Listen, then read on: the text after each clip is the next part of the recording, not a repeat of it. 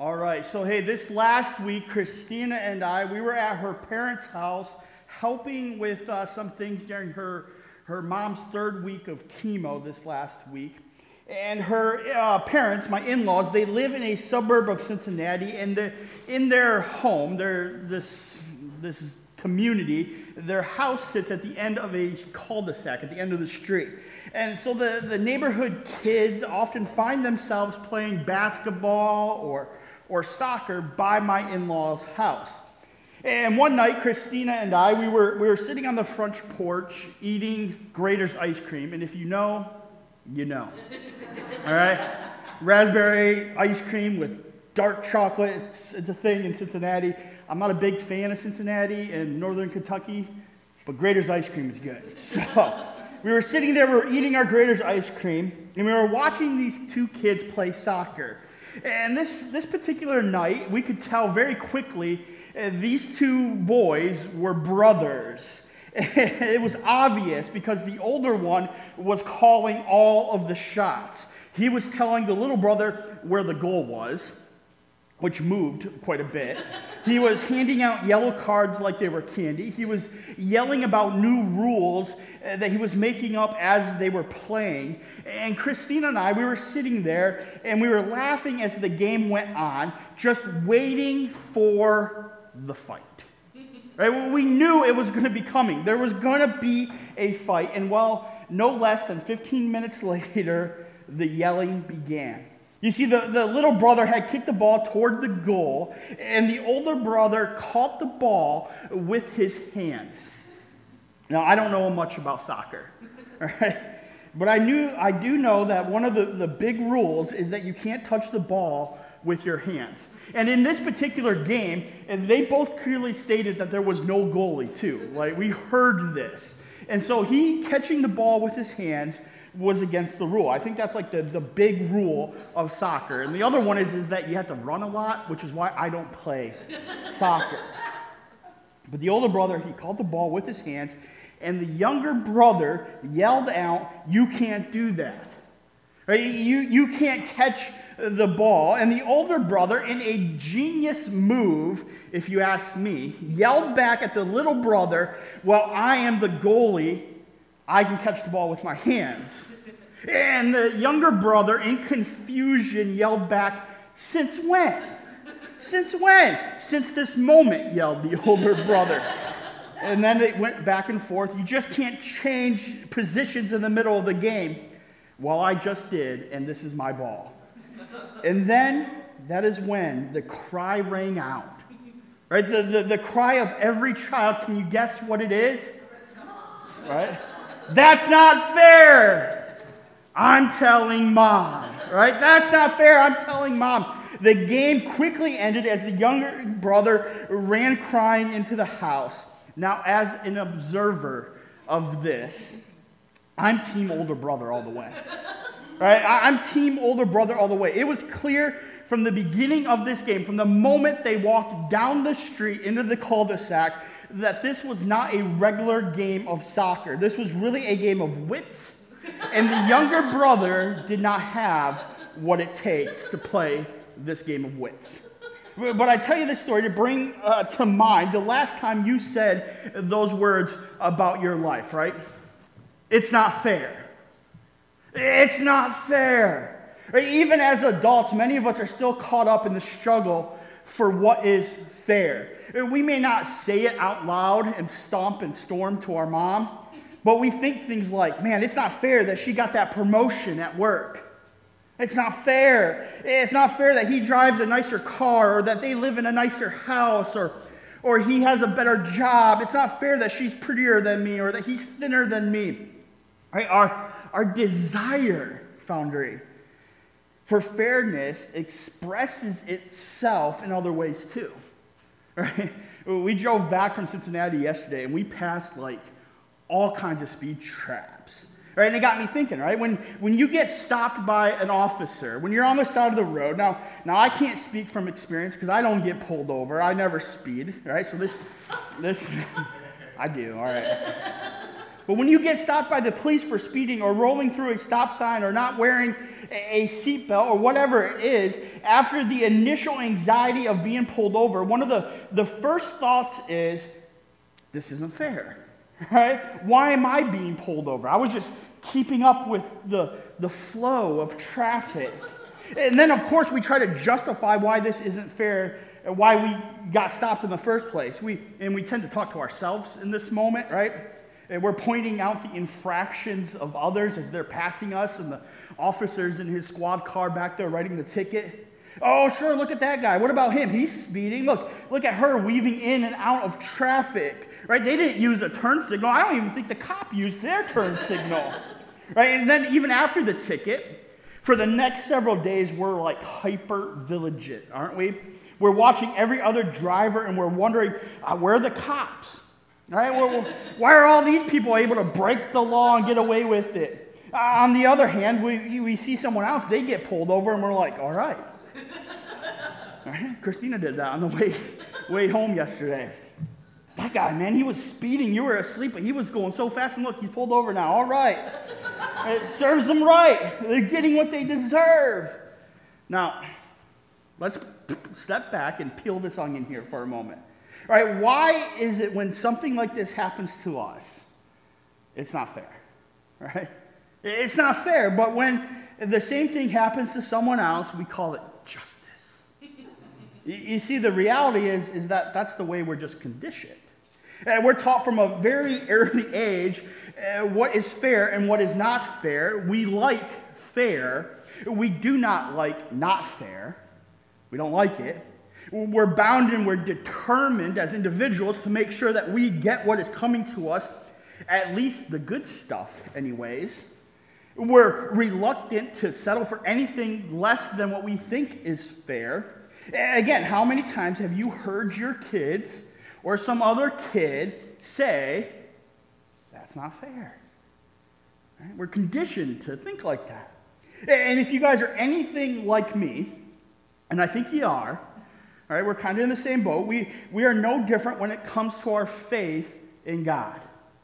When it comes to us forging a lifelong reliance on God. Right? If I asked everyone in this room whether or not they want God to be fair, I could almost guarantee uh, that uh, your answer would be yes, of course. Uh, of course, I want God to be fair. I certainly do not want him to be anything less than fair. Right? We want this, this journey, this adventure uh, that we are on, where we're putting in the work, where we're forging our life on God. We want it to be smooth and problem free. We want God to answer every prayer in the way that we want Him to answer our prayers. We want God to remove all the obstructions and obstacles in our lives before we even get to them, or at least the snap of a finger. We want to always be happy and never have anything to worry about. We don't want stress. Look, look, look at it like this. We not only want God to be fair, we expect Him to be fair. Right? We, we expect Him to be, hey, I'm for Team Andrew. Right? Now, I also think that if we asked everyone in this room if we felt like God was fair, we would have a hard time saying yes. Right? Because we expect we, we, what we expect from God and, and what we get are two very different things because just like our parents and life, God's not fair. And now you're thinking, whoa, whoa, okay, Andrew, calm down. All right? Whoa. Right? He's crossing the line again, right? Saying God isn't fair, that's a step too far. Right? He's the great I am. But come on, let's, let's be honest with each other here this morning, Foundry Church. Right? God is not fair. He, he's not fair in the way that he deals with us. He doesn't treat us fairly in our relationship with him. He just doesn't treat us fairly. That's just the truth. Right? No, he, he surely doesn't treat us fairly. Right? He's not fair with us at all. And I know that after we read our story today, what we're going to look at today, we will learn something about God and fairness. We're going to learn that we don't want him to be fair. Right? We, we definitely don't want him to be fair. So if you have your Bibles, or if you uh, don't have a Bible, use the Bible that are in the seats in front of you, and you can take those with you. They are free for you to have and to use to take, to give away. But we're going to be in Jeremiah chapter 33. Uh, Jeremiah chapter 33, verses 1 through 8. So go ahead and turn there in your Bibles. This is where we're going to be. Uh, Jeremiah is in the middle of the Old Testament. It's a prophetic book, a, a, book about Jeremiah and his message as a prophet. So use the table of contents if you need to. Jeremiah 33, verses 1 through 8. That's chapter 33. That's the big 33, and then the little 1 through 8. Now, as you're turning there, I want to serve up a little bit of context. So we've moved in this series well past the story of God's people right after they left Egypt. Right, that's where we've been for the last few weeks, the last couple of weeks. And in uh, the time between that, between the Israelites leaving uh, Egypt and what we're going to read today, a lot has happened. A lot has happened. So I'm just going to summarize it here real quick. In 1051 BC, Saul was made the first king of Israel. King Saul. You may have heard of him. Right? He was tall, they said. He was, he was muscular. He was handsome. He was a lot like me. All right? Now, right, he was made the king of Israel eh, because Israel, the Israelites, the people, eh, they wanted to be cool, like all the other nations that are around them, and have a king, even though they had God. Right? They're like, oh, we want a king too. I mean, we have the great I am. Right? We have Jehovah Jireh. We have uh, our God, our healer. We have all these things, but we, we want a king too.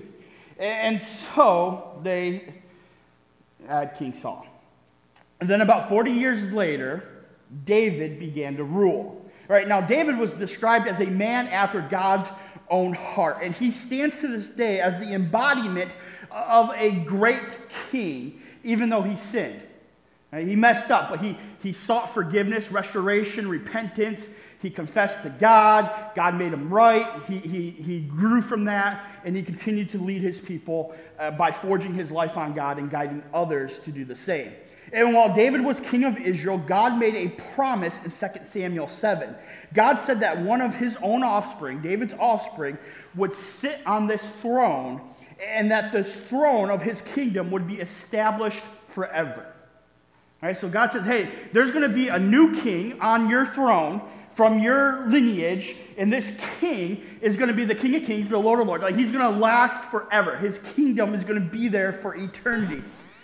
But it became very clear after David's death that his promise was in jeopardy. All right, David had a son named Solomon, and he became king of Israel, and he built the temple. He was a good king. But soon as Solomon's reign was over, as soon as he died, the demise of a united tribes of Israel, like the demise of it, uh, ensued. Chaos and destruction, the idolatry and disobedience of this divided kingdom. There was like civil war and, and the kingdom split. and threatened to bring down God's wrath on Israel in the north and Judah in the south. All right, so that's, that's where we are. The, the 10 tribes of Israel were, were eventually taken into captivity by the Assyrians, and uh, Judah, well, it, it was not doing so great either. You see, God's prophet Samuel, he, he warns the Israelites way back when the first king, King Saul, became king. He said, he said this He said, If you still do wickedly, you shall be swept away, both you and your king. Right, so the Israelites come to the desert. We talked about that. Ah, we want a king. Okay, Samuel anoints a king, but if you still do bad things, you shall be swept away, both you and your king. And there's this promise that there's supposed to be this everlasting king, this king of kings. Right? All that whining that we talked about the last few weeks was not a good look. So for centuries, the people lived with this tension. Did we see it?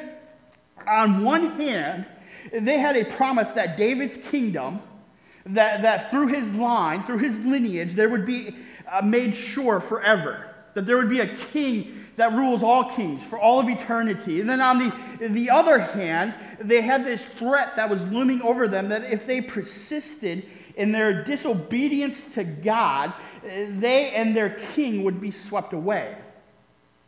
Just swept away. They would never see this come into fruition. And God put in, in place prophets that would help the Israelites, these people, to remember the promises from God. And today we're in the book of Jeremiah, a book about one such prophet. Right? So, so Jeremiah's ministry uh, began during the reign of, of another pretty good king who started to kind of turn things back around. His name was Josiah. Right? So King Josiah, who, who was moved when he rediscovered the power that one gets when they read the word of God, he was moved by that. And so he went and he, he rebuilt the, the parts of the kingdom, a part of the, the temple. He began forging his life on God and guiding others in the kingdom to do the same. Just what we've been called to be and to do ourselves. Now, unfortunately, the revival and the reform that came and that occurred during Josiah's reign, it ended abruptly with his untimely death. All right, so King Josiah, who started to kind of turn things around, died suddenly, and it kind of went back into decline. Spiritual decline led to rapid moral decay in the land. There was more oppression throughout the communities, invading armies, violence, political unrest. It was just the order of the day. And we pick up this story over 12 years later during the reign of King Zedekiah. And Zedekiah was an idiot.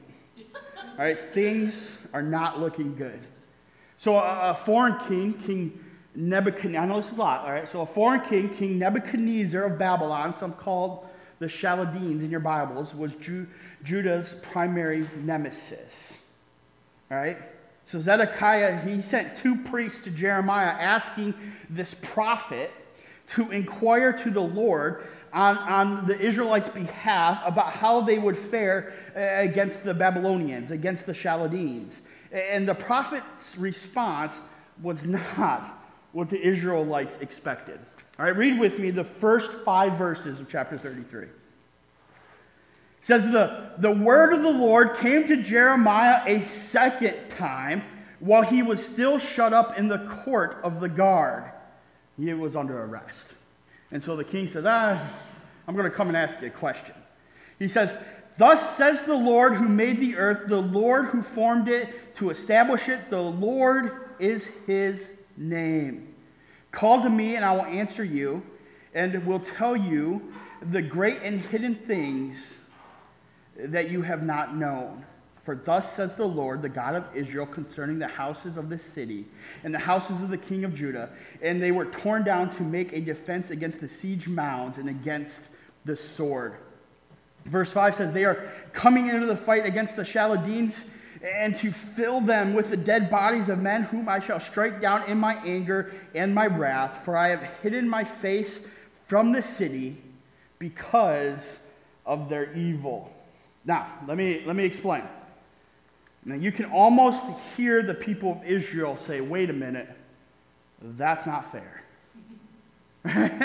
right? That's not fair. You're supposed to swoop in and save the day. That's what they were expecting God to say. Remember when we left Egypt and you brought down the waves of the Red Sea on top of the Egyptians? Uh, where is that? Can we get some of that?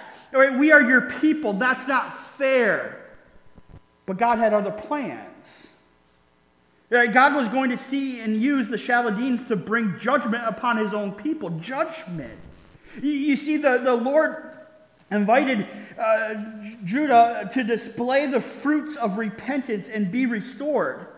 He invited them to do that, but they didn't do it. In fact, the king, the idiot, Zedekiah, had imprisoned Jeremiah in the guard's courtyard in an attempt to silence this prophet who said, Hey, repent, turn to God, do what is right. Yeah, throw that guy in prison. Right? You gotta, you gotta picture this. It's, it's kind of funny, it's comical. The prophet of God has been locked up, and then the king has the guts to approach Jeremiah behind bars and say, hey, so I'm, I'm not really talking with God right now, right? right? I don't really, really like him. I don't want to live the way that he wants me to live, but hey, you are. You're talking to God. You, you are forging your life on God. So, so uh, can, is he going to come through for us or what? Like, is he going to save us or what?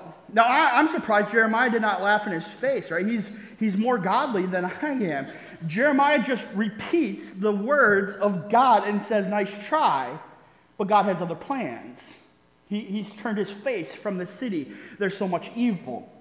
In fact, Jeremiah told King Zedekiah he would soon see King Nebuchadnezzar face to face because that king is going to be victorious and take you into captive in captivity into Babylon. So that that tension between an everlasting line of David on the throne, this, this king of kings, and captivity of being destroyed was quickly breaking, and the Israelites were probably panicking. Right? They're saying things like, I know I messed up. I know for generations we've been, we've been uh, not living the right way, but can't you save us like you always do? I know I was worshiping another God, but, but I promise I won't do that anymore. Just save us, God. Now, Foundry Church, does that sound familiar?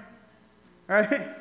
All right, it, it actually reminds me, I saw my sister, uh, my sister this, this last week as well. And uh, it reminds me, they had just bought a pool in their house, uh, for their house, and they were leveling ground and putting all that stuff in. Um, I have a turtle pool. I have a little for my dog Barton. We don't have to level the ground for that. But uh, you know what I'm talking about, the ones with the turtle lid? Okay. Anyways, it reminded me of the first time that my sister and I, we, we had a swim lesson. And we had it together. Um, and, and, we were at a hotel for some reason with my mom and with my dad. And my dad decided this is the time that you're going to learn how to swim. My sister, she's like 14, 15 months older than I am. Something like that. All right. I was looking for help, but okay. She's like 15 months older than me, and my dad's like, This is the time to swim. So he, he, he gets us to the edge of the deep end of this pool, and he just goes like this. right? We're like little. And, and, and, the first thing I do, right, is I, I step on my sister's shoulders. right? Like I'm climbing up her and like pushing her down into the water, and I'm standing on her shoulders trying to, trying to keep my head above water. Right? And then my dad, he has this like little pole thing. He was a swim coach, so he thought this was funny. All right, he, he sticks the pole in the water, and I, I won't grab it because I won't let go of my sister and her using her head as like a buoy, right? and that's what I'm reminded of here when I read this story. It reminds me of how the Israelites have, have come before God. They, they come with all these desires in their mind. A king like all the other nations, worshiping other gods with a small g right? Little gods, whining about everything and complaining, not following the rules of God, not disciplining themselves to live a life that is worth following, but, but they want the provision of God. They want the, the rescue of God. They want Jehovah Jireh, the God who provides, but they don't want to obey anything that Yahweh has asked of them. They, they won't let go of what they, they think they want the security, right? The, the safety of a bobbing head that I can at least stand on this and not the real rescue. And listen, church, we're no different. I'm just being honest, right? How often have I come to the foot of God and I'm clutching whatever I want and I'm saying, uh, but I want you too, God. I pray, Lord, fill me with your spirit. Jesus, I want more of you, but I, but I clutch whatever it is. I clutch my talents, my possessions, my popularity, my own way, uh, thinking, hey, these things are just as important and I can't let them go. I want them and I want you, God. How often do we do that? Right here, here's the painful truth, Foundry Church. I cannot be saved by God when I am not willing to give up everything else I think will save me. I couldn't be saved by my dad at the edge of that pool if I wouldn't give up, uh, just let, let my sister go. Reputations and popularity, they're good when you have them, but they can be lost. Possessions, family, relationships, right? They're good, but they can be lost. Talents are good, right? When, when, when they are liked by the people around us, but, but people's taste, it's fickle. Our possessions are fun to have around, but they can be taken and destroyed at a moment's notice. Uh, right? God, and forging a life on Him cannot be lost. God is not fickle. God cannot be destroyed. And so when the, the people of Israel, they come to God saying, hey, will you save us? He only expected them to give up the things that were holding them back from their rescue. And they wouldn't do it. They just wouldn't do it. So God, in His wisdom, did the thing the Israelites thought he, that, that the Israelites thought was not fair, and He was going to let them be destroyed. And I know that's a tough teaching, but here's the thing, Foundry Church. When we are not willing to give up the things that are holding us back from the saving nature of God, He will do whatever it takes even if we think it's not fair, to get us to give those things up and to bring us back to Him. Right? That is what God's discipline is. That's godly discipline. Right? Look, God's discipline, we have this, throw this one up. Yep. God's discipline is always to bring us back to Himself. That's what God's discipline is. God's discipline is always to bring us back to himself. Listen, Foundry Church, God invites us to call to him, but we have to be ready for his answer. Right? Because, because, hear me when I say this, the discipline of God is not proof of God's disdain for us, that he doesn't like us. Right? It, it's proof of his love for us. God will do, listen, whatever it takes to bring us back to Himself because He loves us so much. He wants so badly for us to be by His side as we walk through this life. So sometimes we must go through the, the discipline of God so that we can grow closer to Him and then experience the plans and the purpose that He has for our lives. Right? The, the same thing happened to the Israelites. After they received this news that they would receive the discipline of God, well, let's, let's look at what it says next. Verse 6. I'm just going to read it real quick there in chapter 33. Behold, I will bring to it health and healing, and I will heal them and reveal to them abundance of prosperity and security. He goes from destruction hard lessons being taught to an abundance of security and prosperity. So, yes, God was going to let them be destroyed or taken into captivity to lose this battle by the, the Babylonians, by the Chaldeans, but, but then God would extend mercy to them. Mercy that would result in health, healing, and an abundance of peace and truth. Now, I love how verse 6 starts in the NIV version, if you have the NIV version that you brought with you. It starts with this word, nevertheless. I, I love this, right? God says things are going to be bad. They're going to be really, really bad because you did not do what you said you would do. You deserve this punishment. You sinned. Nevertheless, I will restore you. It says. Nevertheless, I'm going to bring healing for you and your family. Nevertheless, I will bring peace. Nevertheless, I will be there. Uh, the, the punishment they received was fair, but nevertheless, our God is not fair. So he was going to heal his people, he was going to bring restoration. Right? God Himself would bring the health and the healing and redeem the past suffering of all the people and would be replaced by this abundance of peace, it says. Abundant peace. Right? In the ESV version that's in the, in the chairs there, Eh, verse 6 it's an abundance of prosperity and security. Right? An abundance. I mean, what a, what a wonderful phrase. You know, when you look up the, the word abundant, the first words used to explain it are this fully sufficient. Fully sufficient. How wonderful, right? In, in God's unfair nature, He was going to provide for His people fully sufficient peace, fully sufficient prosperity and security.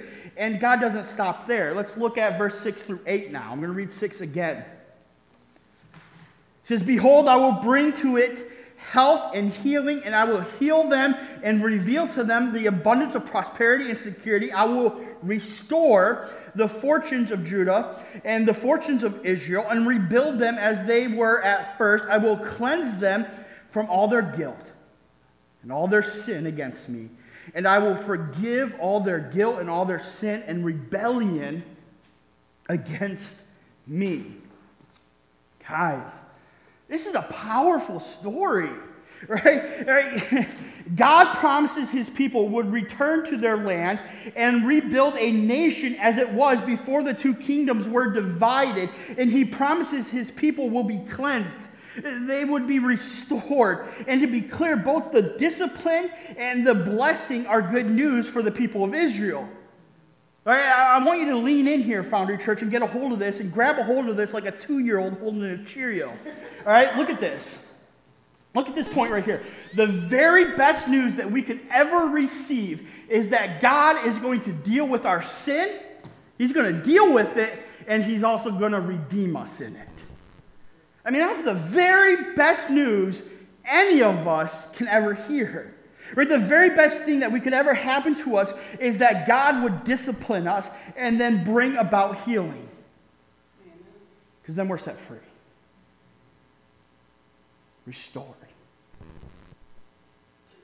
complete peace, right? complete security all these things. The, the, very best news we could ever hear is that God has seen the temporary and the dumb things that we are clinging to, and that He's going to get rid of them. He's going to toss them aside. Right? God's judgment of sin is just. His mercy and kindness are abundant. His restoration of His people is fully sufficient, Foundry Church. Right? despite the rebellion of God's people, His desire was to forgive and to restore and to build back up. The problem of our sin and rebellion is one that runs throughout the Bible, but alongside it is the testimony of God's desire to redeem and to restore. Listen, the depravity of humanity is clear. We just got to look around. But equally clear is God's solution. We want things to be just right, we do. We want life to go well. So, in those moments where it doesn't seem that life, uh, that life is either just or right or fair, we should remember that God is at work. The God that we forge our life on is at work. That He is not fair, but we don't. He's not fair, but we don't want Him to be. Right? We, we sometimes need discipline because we always need the saving power of God. Jump to, to verse 14 here. Just as we finish up. All right? It says this after all of this takes place, he says, Behold, the days are coming, declares the Lord, when I will fulfill the promise I made to the house of Israel and to the house of Judah. In those days and at that time, I will cause a righteous branch to spring up from David, and he shall execute justice and righteousness in the land. Verse 16 In those days, Judah will be saved, and Jerusalem will dwell securely. And this is by this is the name by which it will be called the Lord is our righteousness.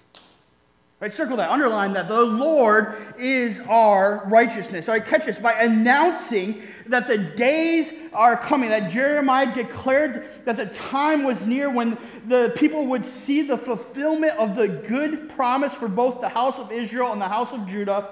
The promise concerned the restoration of this Davidic line, God would make things right, that this promise would be restored.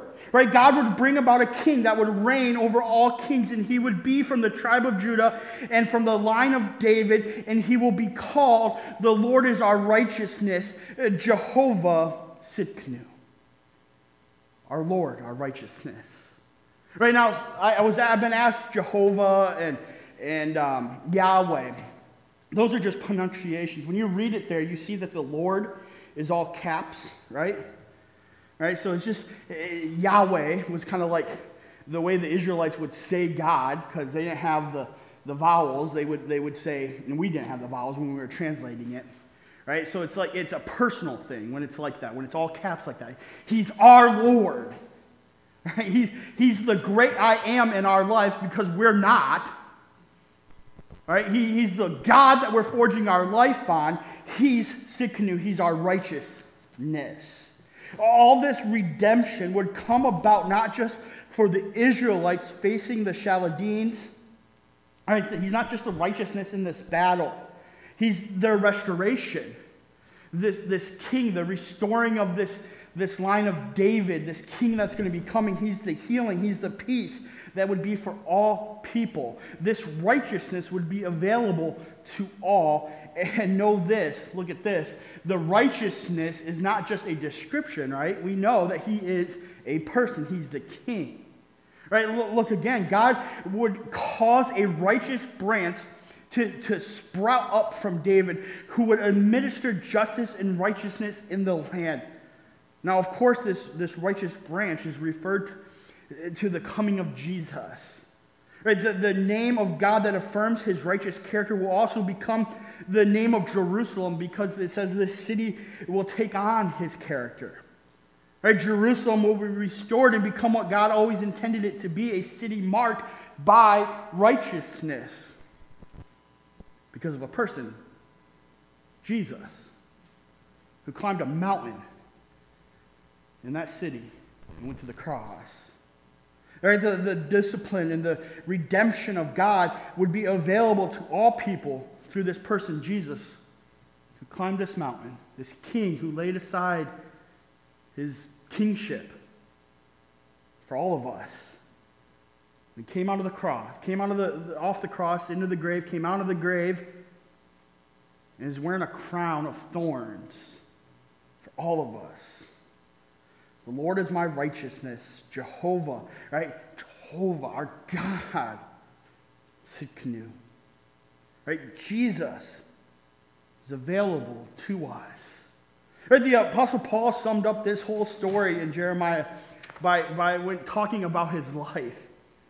I'm going to have the band come up when, I, when I'm going to share this here. He spoke of his own righteous accomplishments. Right? We know this section of Scripture. Uh, he talks about uh, how he, he had all these accomplishments in life based on a very strict adherence to the law. He's like, I was perfect. I was the man. Right? He, and then he says, Look, I compared all this stuff to Jesus, to, to Jehovah, my God, my Yahweh, the God that I'm forging my life on. And he's using the word Tsidkenu. This righteous God, this righteous Jesus. And look what he says when I compare all this perfect stuff I did, what he says in Philippians chapter 3, verses 8 through 9. He says this Indeed, I count everything, all that success, whatever, I count all of that as rubbish I count everything as lost because of the surpassing worth of knowing Christ Jesus, my Lord. For his sake, I have suffered the loss of all things and count them as rubbish in order that I may gain Christ and be found in him, not having a righteousness of my own that comes from the law, but that which comes through faith in Christ, the righteousness, right, Tsidkenu, from God that depends on faith. So in, in Christ, he saw those accomplishments, everything that he achieved as mere garbage. But Paul tells the Philippian church that he considers all his former qualifications as garbage because uh, the far greater worth of knowing Jesus and forging his life on this king and his righteousness is so much better. And he takes it a step further. He doesn't, he doesn't just know all these things are garbage. In verse 8, he says, For his sake I have suffered the loss of all things. Right? Paul is willing to give up all those things, all those things that he's holding on to, like the Israelites were holding on to. Pride, ego is what it can kind of be summed up with. Right? He's willing to give it all up for the sake of knowing the righteousness of Jesus. Paul knew that if he wanted Christ, he had to throw everything else in the dumpster and then light a match. Right? He, he knew, like the Israelites knew, when God was going to let them and the idols that they were holding on to be destroyed, he knew that sometimes the best way to know the Lord of, of our righteousness is to give up all the things that are keeping us from salvation, that are keeping us from forging our life on God, that keep us from a total dependence on God, that keep us from fully sufficient, like it said, salvation. Right? God is our righteousness.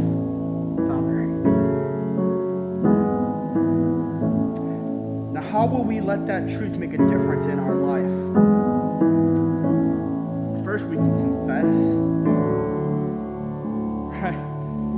We can confess to God that we've all forged our life on something this week other than Him. That we were like, hey, God, I want you. I got all this other stuff. I got my bags too. Confess that you need Him to save you. Maybe for the first time. Maybe you haven't accepted His righteousness. You can do that today. Talk to me after the service of what that means